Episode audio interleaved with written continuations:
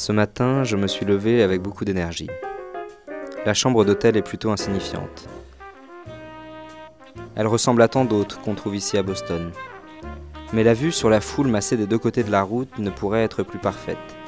C'est bien tout ce qui m'importe. Même à une heure si matinale, les spectateurs sont déjà présents par... Par quoi? Centaines Milliers?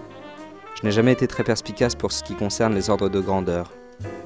Ils agitent des drapeaux, ils déroulent des banderoles, ils portent des sweatshirts, floqués à l'effigie de telle ou telle université. Ils sautillent sur place et soufflent dans leurs mains pour se réchauffer.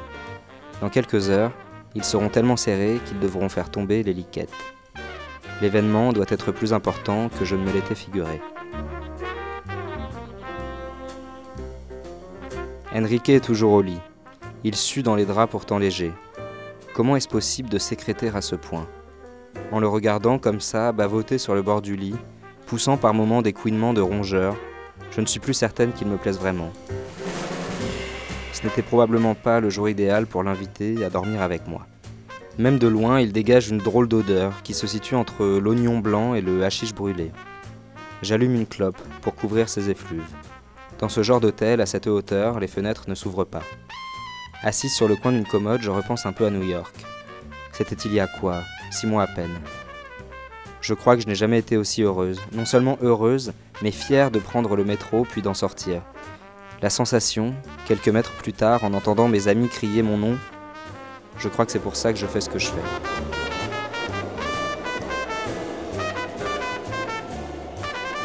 Qu'est-ce que je répondrai aux journalistes cette fois? Ils vont forcément me poser des questions, beaucoup plus de questions qu'il y a six mois. Il n'est pas impossible qu'ils se ruent tous sur moi.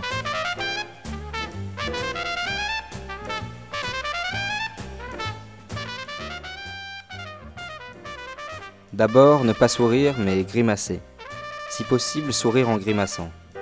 Avoir l'air fatigué, non, épuisé. Avoir l'air de ne pas pouvoir faire un pas de plus. En remarquant le miroir en pied à l'entrée de la salle de bain, je décide de m'entraîner un peu.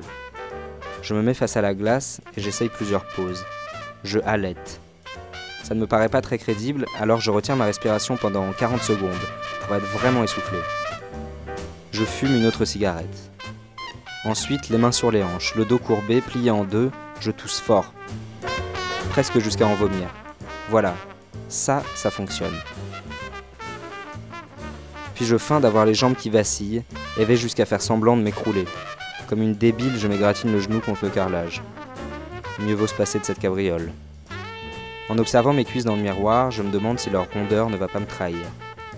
Je ne suis pas mécontente, en revanche, de cette coupe de garçonne qui fera croire à un souci d'aérodynamisme. L'étape suivante, la plus indispensable peut-être, et d'avoir l'air de transpirer.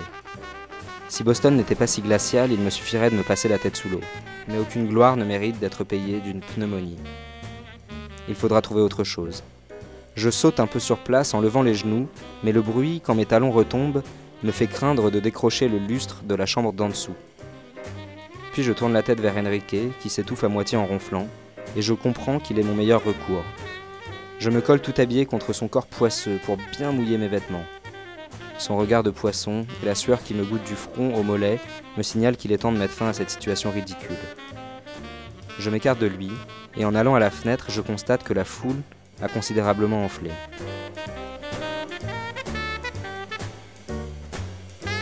J'ordonne à Enrique, sur le ton le moins désagréable que je connaisse, de s'habiller en vitesse et de quitter la chambre. Enrique a pour grand mérite d'être un garçon compréhensif. Il sait que je dois maintenant me concentrer. Au loin, derrière ce gros bâtiment cylindrique dont j'ai oublié le nom, j'aperçois déjà les premières silhouettes, avançant par mouvements réguliers au sein d'un peloton qui dégraisse à vue d'œil. Mes vêtements de sport sont bien mouillés. Un dernier regard dans le miroir me confirme que mes joues sont suffisamment rouges pour faire illusion. Je descends les escaliers de l'hôtel en trottinant, tout en tirant quelques bouffées sur une cigarette pour me fatiguer. En passant devant la réception, je me fais discrète, espérant que le concierge ne me remarquera pas. Je suis enfin dans la rue.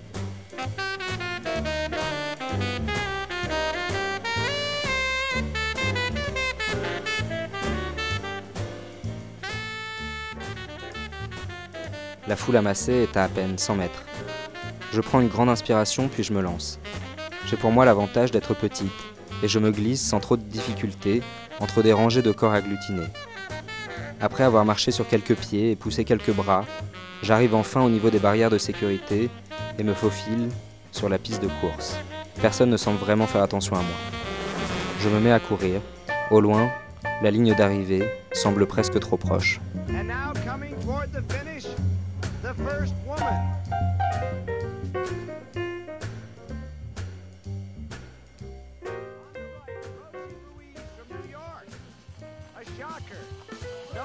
Noticed her at the checkpoints.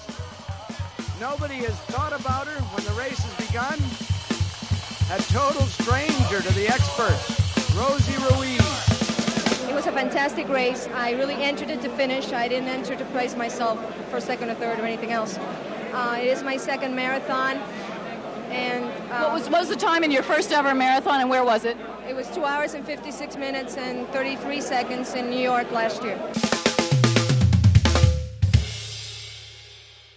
In the New York City Marathon last October? Yes. And so you improved from two, two hours and 56 minutes to two hours and 31 minutes. Like I said, I've trained myself. Um, I enjoy running very much. I enjoy long distance running. Um, I was running when I was in high school and I had to quit because I had a knee operation. And lately, I have been training very hard. Rosie, what kind of um, what kind of training have you been doing? You say 65 to 70 miles a week. Have you been doing a lot of heavy intervals? Um, someone else asked me that. I'm not sure what intervals are. what are they? Well, intervals are, are, track workouts that are designed to make your speed improve dramatically. And if you went from a 256 to a 231, one would normally expect that you do a lot of speed work. Is, is someone coaching you or advising you? Uh, no, I advise myself. That's about it. Do you, do you run for the? are very supportive and. do you run for the New York Roadrunners Club? I am not a member of the Roadrunners Club. Do you, do you live in Manhattan? Yes, I do. And how old are you? 26. And um, this is your second ever marathon. So, what, what about any of your past races? Do you hold any other records or uh, performances? This is my second race. Like I said, my first one was in New York, and I came in 23rd in the women's and 621 overall and I didn't think I was really going to do this good here. I really didn't. Well, it was a fantastic performance, Rosie. Congratulations. Rosie Ruiz, the mystery woman winner. We missed her at all our checkpoints. She came through the finish in a fantastic 2:31. We have to confirm that time at this point, but she was way ahead of a world-class field here today in the Boston Marathon. Thank you, Rosie. Thank you.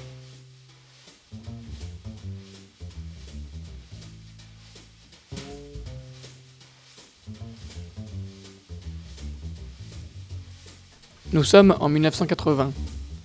Sur la photographie en noir et blanc, Rosie Ruiz est au centre de l'image. Elle a ses deux mains levées. Elle porte le brassard W50. Elle est très mince, elle a les cheveux courts. Sur sa tête est posée une étrange couronne de fleurs qui emprunte aux épines. Derrière elle, à sa droite, une femme la tient par les hanches, sans doute pour l'empêcher de tomber en avant. On devine qu'elle est debout sur une estrade. C'est une étrange scène de célébration, un homme, à sa gauche, s'apprête à lui suspendre une médaille autour du cou. Le bol d'argent qu'elle recevra également en signe de sa victoire n'est pas visible sur l'image. Il venait après la médaille. Rosie Ruiz a l'air heureuse, presque abasourdie comme j'imagine on peut l'être après un pareil effort. Elle vient de franchir, la première, la ligne d'arrivée du marathon de Boston, un des plus prestigieux marathons du monde. Sa principale concurrente, Jacqueline Garraud, arrivera 3 minutes après elle, après 2 heures et 34 minutes de course, ce qui comptait déjà dans la catégorie féminine parmi les premiers temps de l'histoire de cette discipline. La photo a été prise le 21 avril 1980, quelques secondes seulement après que Rosie Ruiz eut franchi la ligne d'arrivée. Mais il reste également les images de télévision. Deux policiers s'étaient précipités pour la soutenir. Elle manquait de tomber. En regardant le film, on imagine le relâchement du corps, les jambes qui ne soutiennent qu'à peine, les bras sans doute plus encombrants qu'autre chose dans un genre d'exercice. C'est un poids un peu cher payé pour un simple balancier. Les bras sont ballants donc, comme désarticulés. En franchissant la ligne d'arrivée, c'est d'abord sa tête qui a basculé vers l'avant, comme pour s'effondrer. C'est alors que les policiers l'ont relevé et soutenu, ayant passé ses bras sur leurs épaules. C'est une scène banale, deux personnes qui soutiennent une troisième personne parce qu'elle chavire et vacille.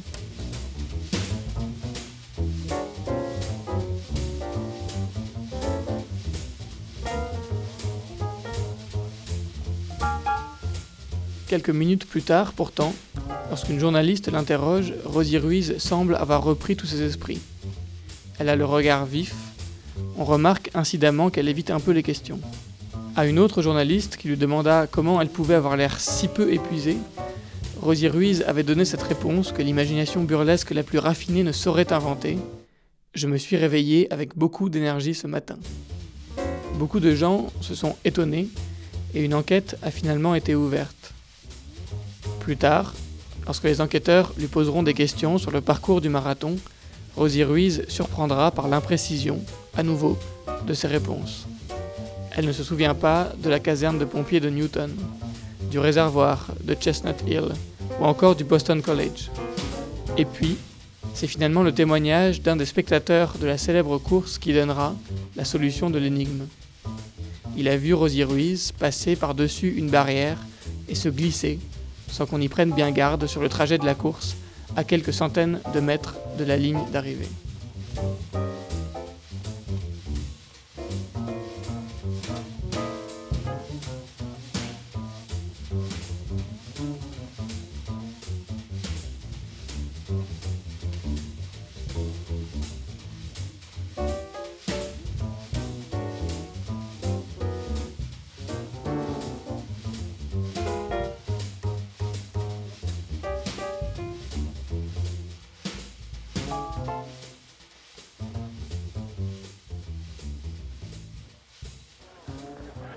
No one is sure how she did it, but this unknown runner came out of nowhere ahead of all the other women. I just saw someone stumble out of the crowd uh, in front of me across the street. This was on Commonwealth Ave, probably about a half mile from the finish. Um, she was in track clothes and wearing a number, but I thought someone had just sort of stumbled into the race. Maybe somebody was a little crazy or something. What nobody knew yet was that six months before, Rosie allegedly took a subway to the finish line of the New York Marathon. So this was actually her second ruse, and she almost pulled it off. Her big mistake was coming in first. The media rushed to her side, but soon it became apparent that she was a not-so-great imposter. We're here with the women's winner. She's getting a case of the sneezes. Rosie, Rosie Ruiz. Rosie Ruiz, the women's winner in the Boston Marathon today with a time of 2.31 and change. Now, we don't know how many seconds that is. It may be a new American record. what, was, what was the time in your first ever marathon and where was it? It was 2 hours and 56 minutes and 33 seconds in New York last year. And so you improved from two, 2 hours and 56 minutes to 2 hours and 31 minutes. What, I what, guess so. what do you attribute that improvement in time to? Um, I don't know. Uh, Have you been doing a lot of heavy intervals? Um, someone else asked me that. I'm not sure what intervals are. what are they? Well, intervals are, are track workouts that are designed to make your speed improve dramatically. And if you went from a 256 to a 231, one would normally expect that you'd do a lot of speed work. Is, is someone coaching you or advising you? Uh, no, I advise myself. Well, it was a fantastic performance, Rosie. Congratulations.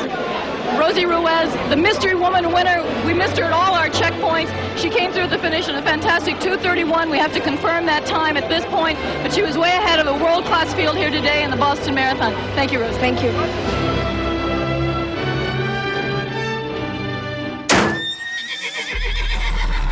Val Bonhomme Rouge, la radio monobloc.